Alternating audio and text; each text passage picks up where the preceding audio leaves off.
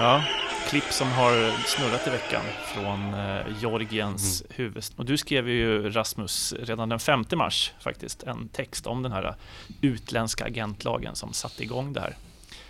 Eh, vi ska prata mer om det lite senare i podden. Mm. Men eh, bara kort, vad, vad är det som händer i Georgien idag? Nej, jag pratade med eh, Baci Valishvili bara precis innan vi poddade och det, han eh, var det, stjärnan i den eh, svensk-georgiska filmen And then we danced som kom ut för några år sedan. Mm.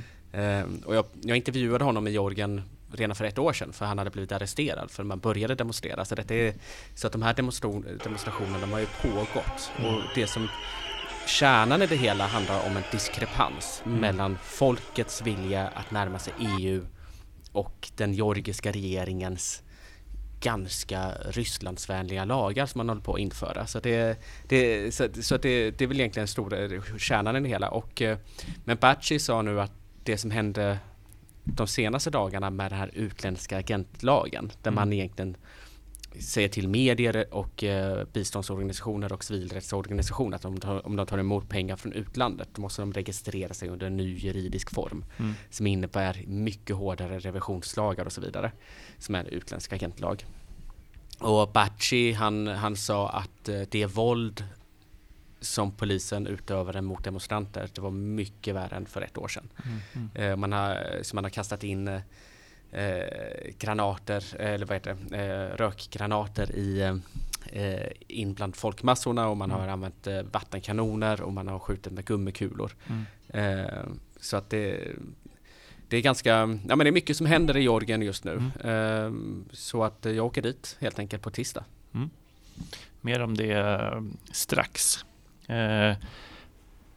Annan eh, fråga som jag har debatterats och diskuterats. Eh, In just five years, TikTok has amassed more than one billion global users. Cutting up all the veggies that are gonna go into diskuterats eh, i veckan är ju TikTok. Allt från Lilla Aktuellt till eh, Aktuellt har pratat om den här frågan.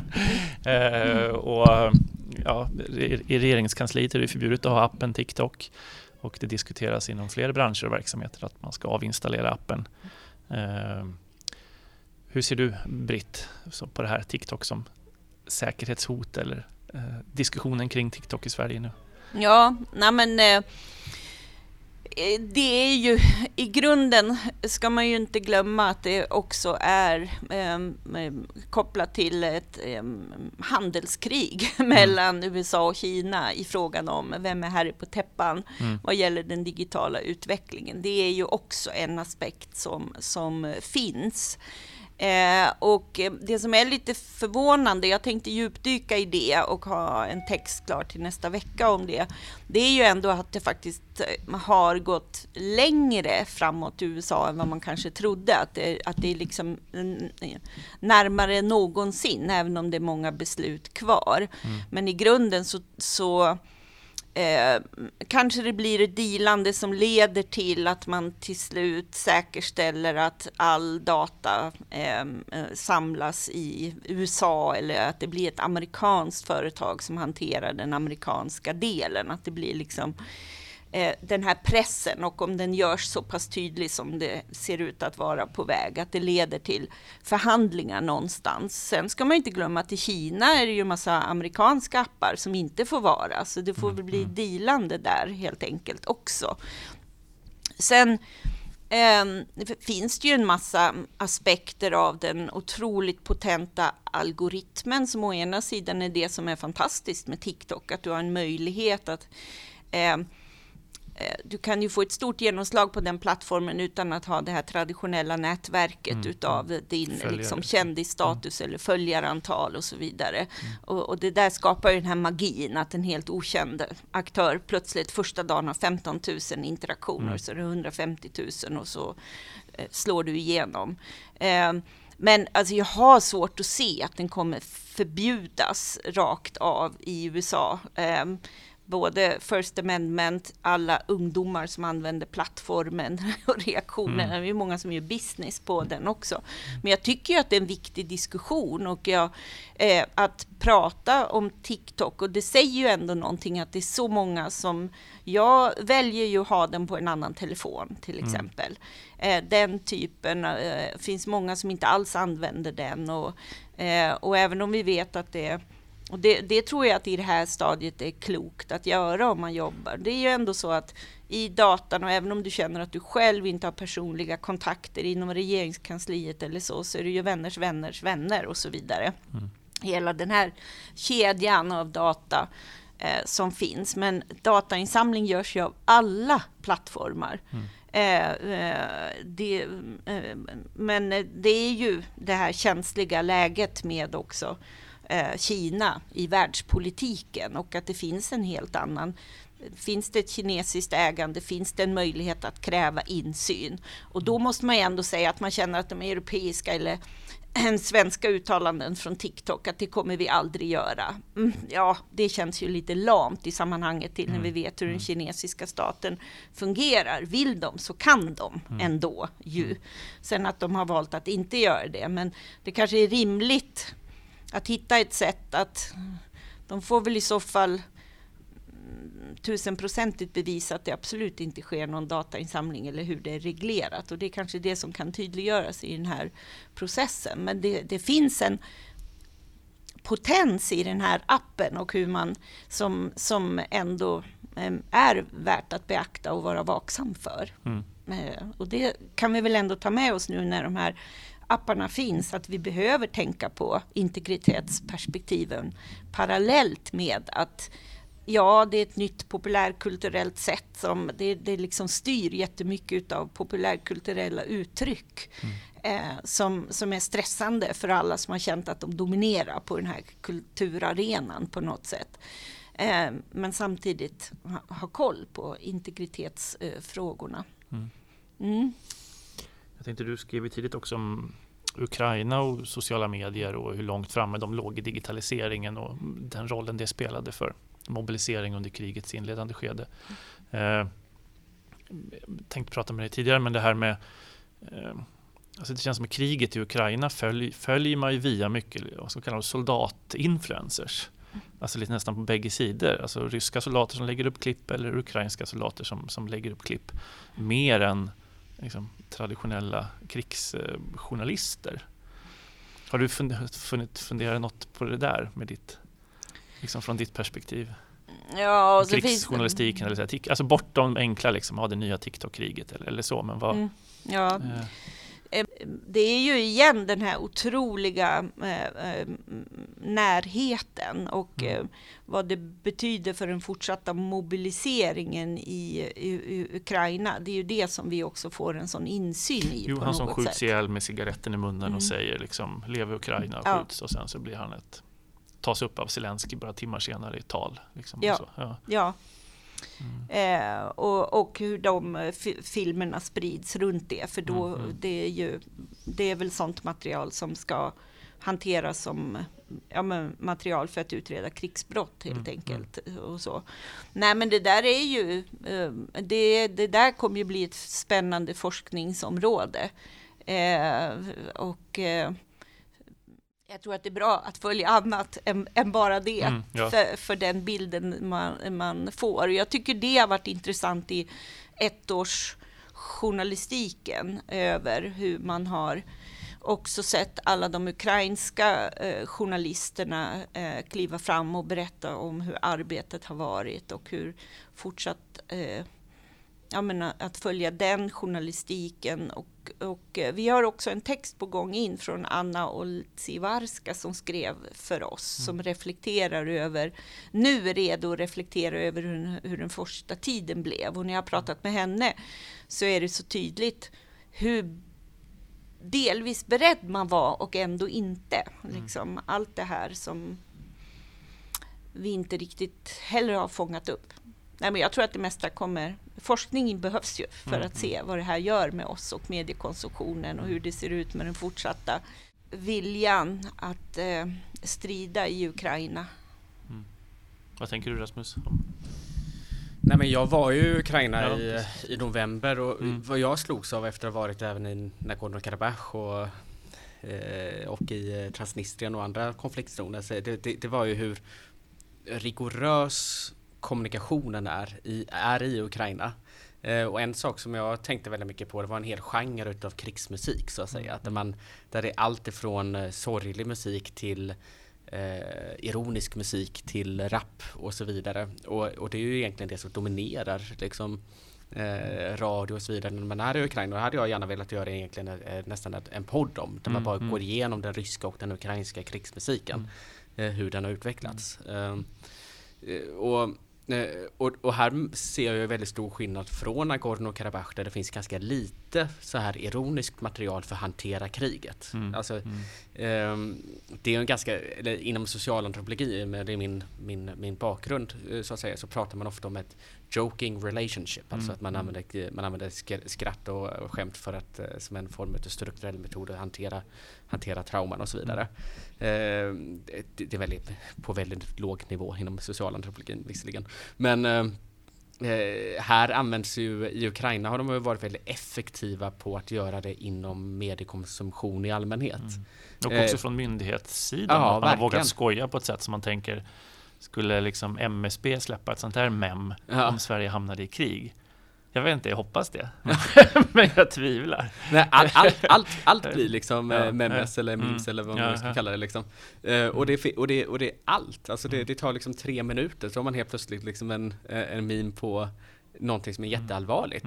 Mm. Uh, och det, det såg vi, det, det var inte alls sett i Nagorno-Karabach och så vidare. Det enda vi har där är en person som, uh, en, en miljöaktivist som skakat död i en fredsstuva mm, det, ja. uh, vid blockaden.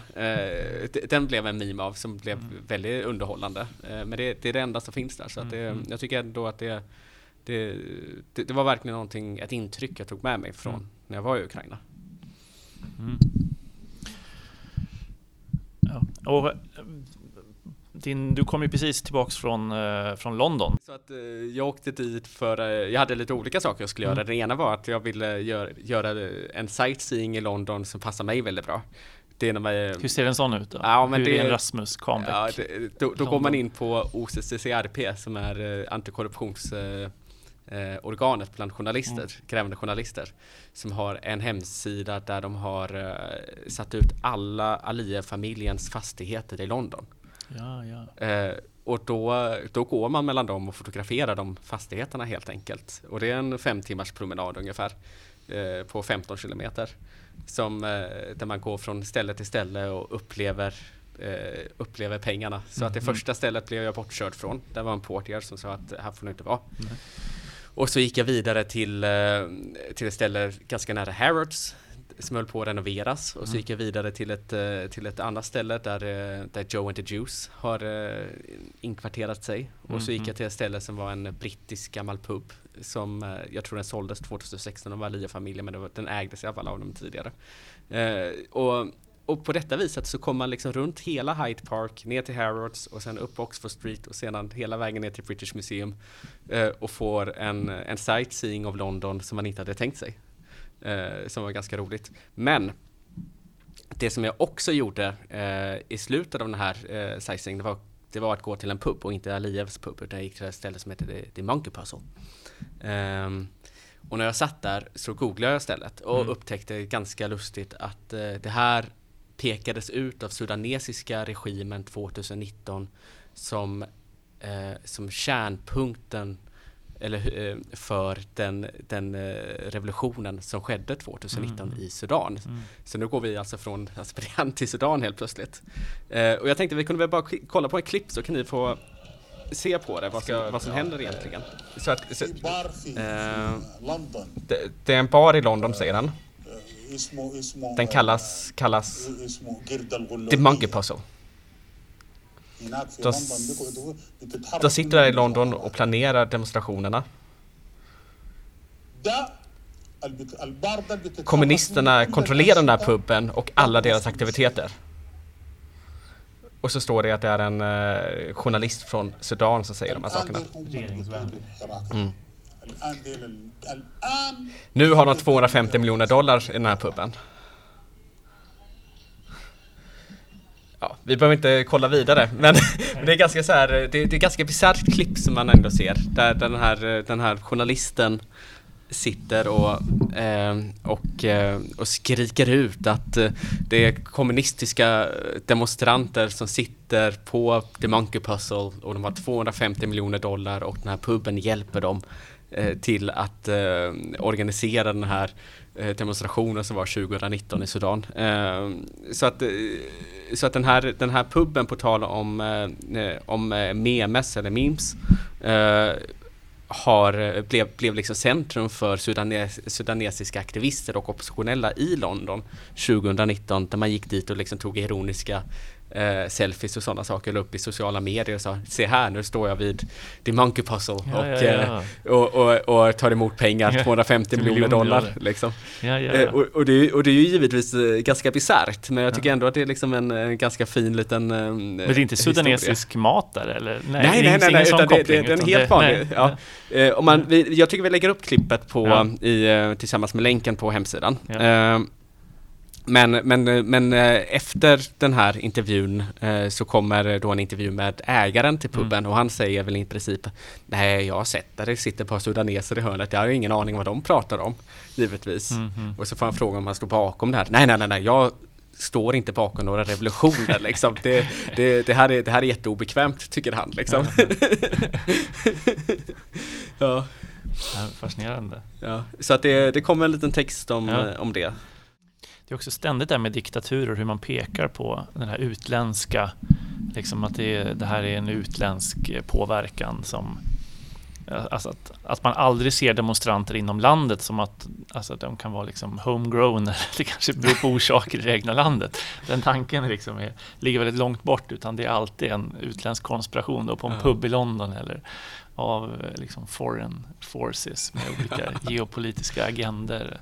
Alltså det är något ja, av det som går igen i, i den här typen av regimers eh, utländska agenter. Och även i Sverige när vi hade, jag tänker Göteborgskravallen, eller den tyske terroristen, eller vad det spreds liksom rykten om att ja, eh, det kommer folk från utlandet för att kravalla hit eller, ja. eller liknande. Ja. Nej, det är spännande. Ja, ja. Eh, något som också är spännande är att i eh, Togo i Västafrika så en av de journalisterna jag intervjuade när jag var där 2018, Ferdinand Aite, som är redaktör för L'Alternativ. Eh, han är nu försvunnen. Han blev uppkallad till säkerhets, eller Högsta domstolen. Eh, det var polisens säkerhetstjänst som kallade honom dit till ett förhör och sedan dess har han inte hörts av. Det här var 5 mars, så det är alltså fem dagar sedan. Han är då fortfarande borta. Men han sa nästan profetiskt till mig, jag skrev en liten kort notis om det, mer för att få citera honom vad han sa 2018 så sa han liksom att Togo är ju en, ja, styrs av en, av en regim, av en familj. Eh, och, men det finns ändå liksom hundratals privatägda regimkritiska veck och månadstidningar som är ganska små men ändå liksom vibrerande mediescen. Så. Eh, men så sa han då att de som väljer journalistyrket i Togo de kommer utsättas för tre prövningar. Först kommer hoten, man försöker skrämma till tystnad. Funkar inte det så kommer pengarna. Så sa han, då försöker man köpa journalisten med så mycket pengar att personen aldrig mer behöver fundera över en ekonomi. Och funkar inte det så är det tredje att man stäms i domstol.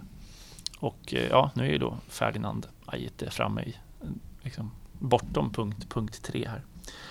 Eh, men vi försöker fortsätta följa det, vad som händer med honom. Mm. Eh, det har också varit val i Mikronesien. Kan man tänka, berör detta mig? Tveksamt. men, men, jag tycker att eh, Linnea Bergqvist eh, fantastiska val, valanalys av Mikronesien lyfter eh, ja, men otroligt spännande grejer som att en stor grej är debatten om våld i hemmet. Eh, det finns ju då inga lagar i Mikronesien som förbjuder misshandel eller våldtäkt inom äktenskapet. Mm. Och eh, konsekvensen har ju blivit då stora problem med, med våld i hemmet, också stora problem med människohandel. Eh, och eh, ja, en liksom brottslighet kopplad till det som då inte går att driva i domstol. Eh, men också ökade klyftor mellan, mellan liksom fattiga och rika. Eh, också en diskussion om relationen som Mikronesien då har till, till USA. Så att, ja, men liksom spännande inblick i en annan typ av politisk scen. Jag läste den mm. valanalysen och Linnea har också skrivit om att i eh, mars nu så är det ju kongress i Rwanda, Fifas kongress. Och då kommer eh, frågan om eh, migrantarbetare vara uppe på agendan efter att norska fotbollsförbundet har lämnat in en sån begäran där Fifa ska klargöra sitt ansvar för att upprätthålla mänskliga rättigheter i samband med Qatar-turneringen och framtida turneringar.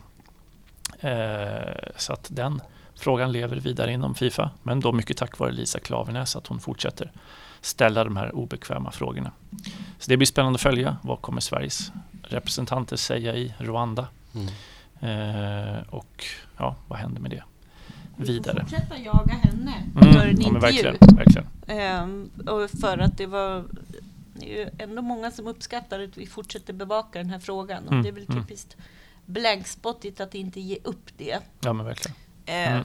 fokuset på migrantarbetarsituationen och följa där så sker. Mm. Mm. Ja, det är och, ju viktigt. Om vi då ska avsluta där vi började i, i Georgien ja. Eh, så åker du dit på, på tisdag. Vad tror du att du kommer möta på plats? Det verkar som att protesterna fortsätter. Ja, men de, for, mm. de fortsätter ju. Alltså det, det, det, här med att regeringen eh, i Georgien ändå de återkallade sitt lagförslag om utländsk agent. Eh, på tal om att man kallar alla för utländska agenter mm, liksom. Eh, men, folk, men det har ju retat upp människor otroligt att det ens mm. föreslogs. Så att eh, folk fortsätter eh, protestera. Och som det var som Baci Valishvili eh, sa till mig att eh, nu börjar det komma en diskussion om att man vill att regeringen ska sanktioneras helt mm, enkelt. Mm, mm. Alltså folket själva säger att EU skit i den här regeringen mm. i princip. Nu ska jag bara tryck på med sanktioner, de förtjänar inget annat. Eh, så att jag tror att det är en det, jag, jag, kommer nog mitt i ett kaos även om, det, även om mediebevakningen från väst förmodligen slutade när man tog tillbaka lagförslaget. Så jag tror det är viktigt mm. att följa upp det där. Eh, efter Georgien åker jag till Armenien igen. Eh, ska också säga så att nästa vecka mm. när vi poddar så kommer jag sitta i antingen i Georgien eller Armenien eh, eller Ar Armenien och podda. Mm.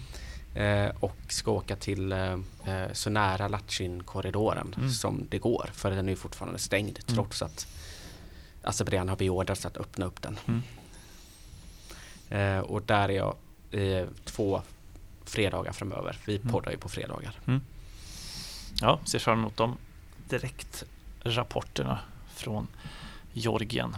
Eh, annat som har hänt i veckan. Jag deltog precis nu innan vi poddade i ett eh, samtal om eh, biståndsanalys. Eh, vi har ju på Blankspot publicerat ett antal biståndsgranskningar under åren och det ledde till att vi blev inbjudna till en, en grupp som ska eh, stötta kan man väl säga två stycken forskare som gör en, en forskningsstudie framförallt på det här Open Aid. Eh, där ju då som lanserades 2010. Eh, och det är intressant ur eh, Ja, det är då journalister med och så är det jurister och så är det från olika sektorer liksom, i den här referensgruppen.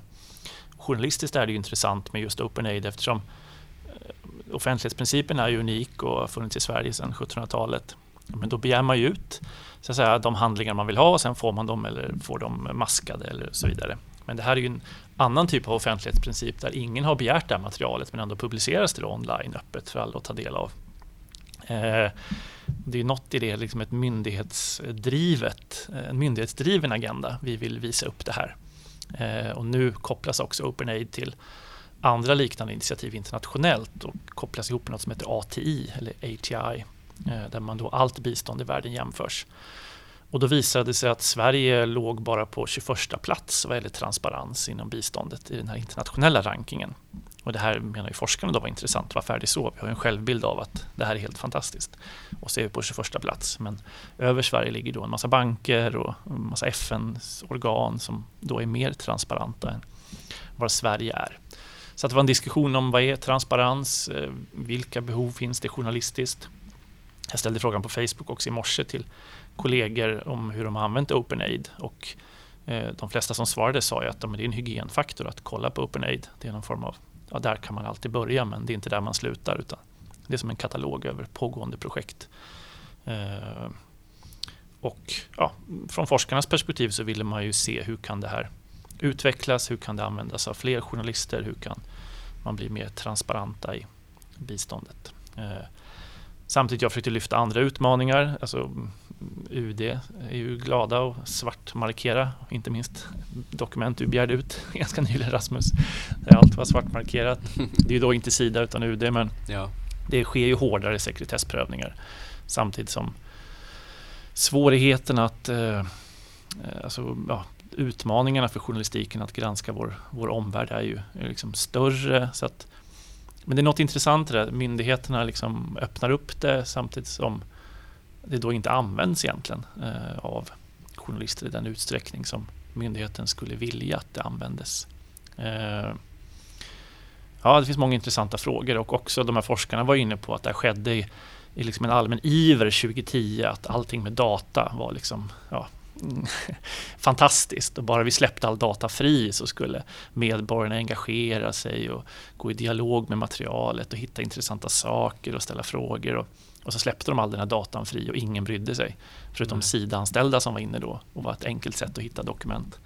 Eh, det var också något som var intressant i det här forskningsperspektivet på det. Att, ja, som man kunde spåra tillbaka till Obamas liksom, regeringstid med att man också öppnade upp Open Government-projekt och så. Ja, med lite en övertro på att publicera oredigerad data och vad det skulle leda till. Data mm. som egentligen ingen har begärt. Eh, ja, men vad spännande att kastas in i en, eh, liksom ett sånt sammanhang. att sitta och ge ge synpunkter på en forskning. Men eh, ja, vad, vad, vad, tänker ni kring Nej, men jag, jag, jag, jag har kollat ja. på de här datorna ja. och mm. jag, jag, försöker använda mig av sådana här mm. databaser och, ja. och även Panama, Panama Papers och sådana mm. saker. Men jag mm. tycker det är väldigt oöverskådligt oftast mm. när man ska gå in och söka. Så man måste verkligen veta vad man ska söka efter så att, att det finns där hjälper inte så mycket i grunden alltid. Ehm, och, det, och det är samma sak när man, när, när man begär ut underlag från UD. Eh, när, jag, skrev mina, eh, mina granskningar om forskningsinstitutet ISDP i mm, maj mm, förra året. Mm. Eh, det tog ju mig kanske fyra eller fem stycken frågeomgångar förrän jag prickade rätt. Mm, Vad var det mm. egentligen jag skulle fråga efter så att säga. Ehm, eh, och det var nästan, eh, här, här, här, var nästan lättare att jobba med en registrator än att jobba med en öppen, data, mm, eller, ja, öppen databas ja. Eh, utifrån det perspektivet. Uh, så att det, det jag tycker det är ett spännande perspektiv att mm. bara för att det finns som en rådata betyder inte att man vet hur man ska använda rådatan heller. Nej, nej. Har du några tankar om data? Entusiasmen från 2010? Ja, känner precis. du igen det? Ja, det känner man ju igen. Ja, ja. Nej, men och, och, så är det ju att eh, det mm, sker ju inte automatiskt bara för att det är tillgängligt, alla de här eh, förändringarna eller så. Sen kan det väl kanske finnas också ett perspektiv av att eh, man kommer väl alltid fundera på vad det är för urval man presenteras för mm. också. Mm. Alltså att det finns de dimensionerna ut, utav det också. Eh, sen bara när jag hör er prata så börjar man ju fatta också vad AI handlar om. Eh, det handlar ju om ett nytt sätt att hjälpa till att sortera i och lyfta fram bland en mängd för mycket informationsmaterial helt enkelt. Mm. Eh, vad det blir för raster på den information man efterfrågar och så också. Så det var en, en tanke jag fick. Eh, men annars var det ju intressant att höra hur de hade trott att det skulle leda till den här jätteanvändningen då och så blir det något. Ja, nej, ja. det är roligt att höra. Men uh, du får ju lägga en länk till även detta och jag ja, kan lägga en länk till att nu har ju poddarna kommit från det samtal jag medverkade i med Helsingborgs Dagblad och Lunds mm. universitet om varför vi är så arga på internet. Mm. Eh, så det är två delar eh, eh, som jag kan rekommendera att lyssna på för lite perspektiv av internetutvecklingen idag mm. och, och, så. Eh, och eh, min eh, ja, men påminnelse om vår egen roll mm. i, i detta. Mm. Eh, att det fortfarande beskrivs som att det är något man passivt ska titta på och förundras. Men vi sätter ju tonen själva, var och en av oss också. Mm. Ja. Vi har inte varit så arga här idag, tycker jag. Nej. Nej. Nej. jag har blivit mindre arg, för jag var arg i förmiddags. Ser. Eller ja, mer stressad och så här, ja. snön och allt som bara försvårar livet just nu känns det som. Så då var det bra att sitta och snacka med er. Snön är helt fantastisk. Ja, när man får åka skidor. Ågesta, säg bara det. Ja, ja. Bara vall, vallfärda dit. Ja. ja, Tack ni som Tack. lyssnar. Eh, gå in och bli prenumeranter på Blankspot eh, och eh, se till att ni lägger vantarna på Rasmus eh, färska bok. Det finns ju också ett erbjudande om man blir årsprenumerant på Blankspot så får man en bok på köpet.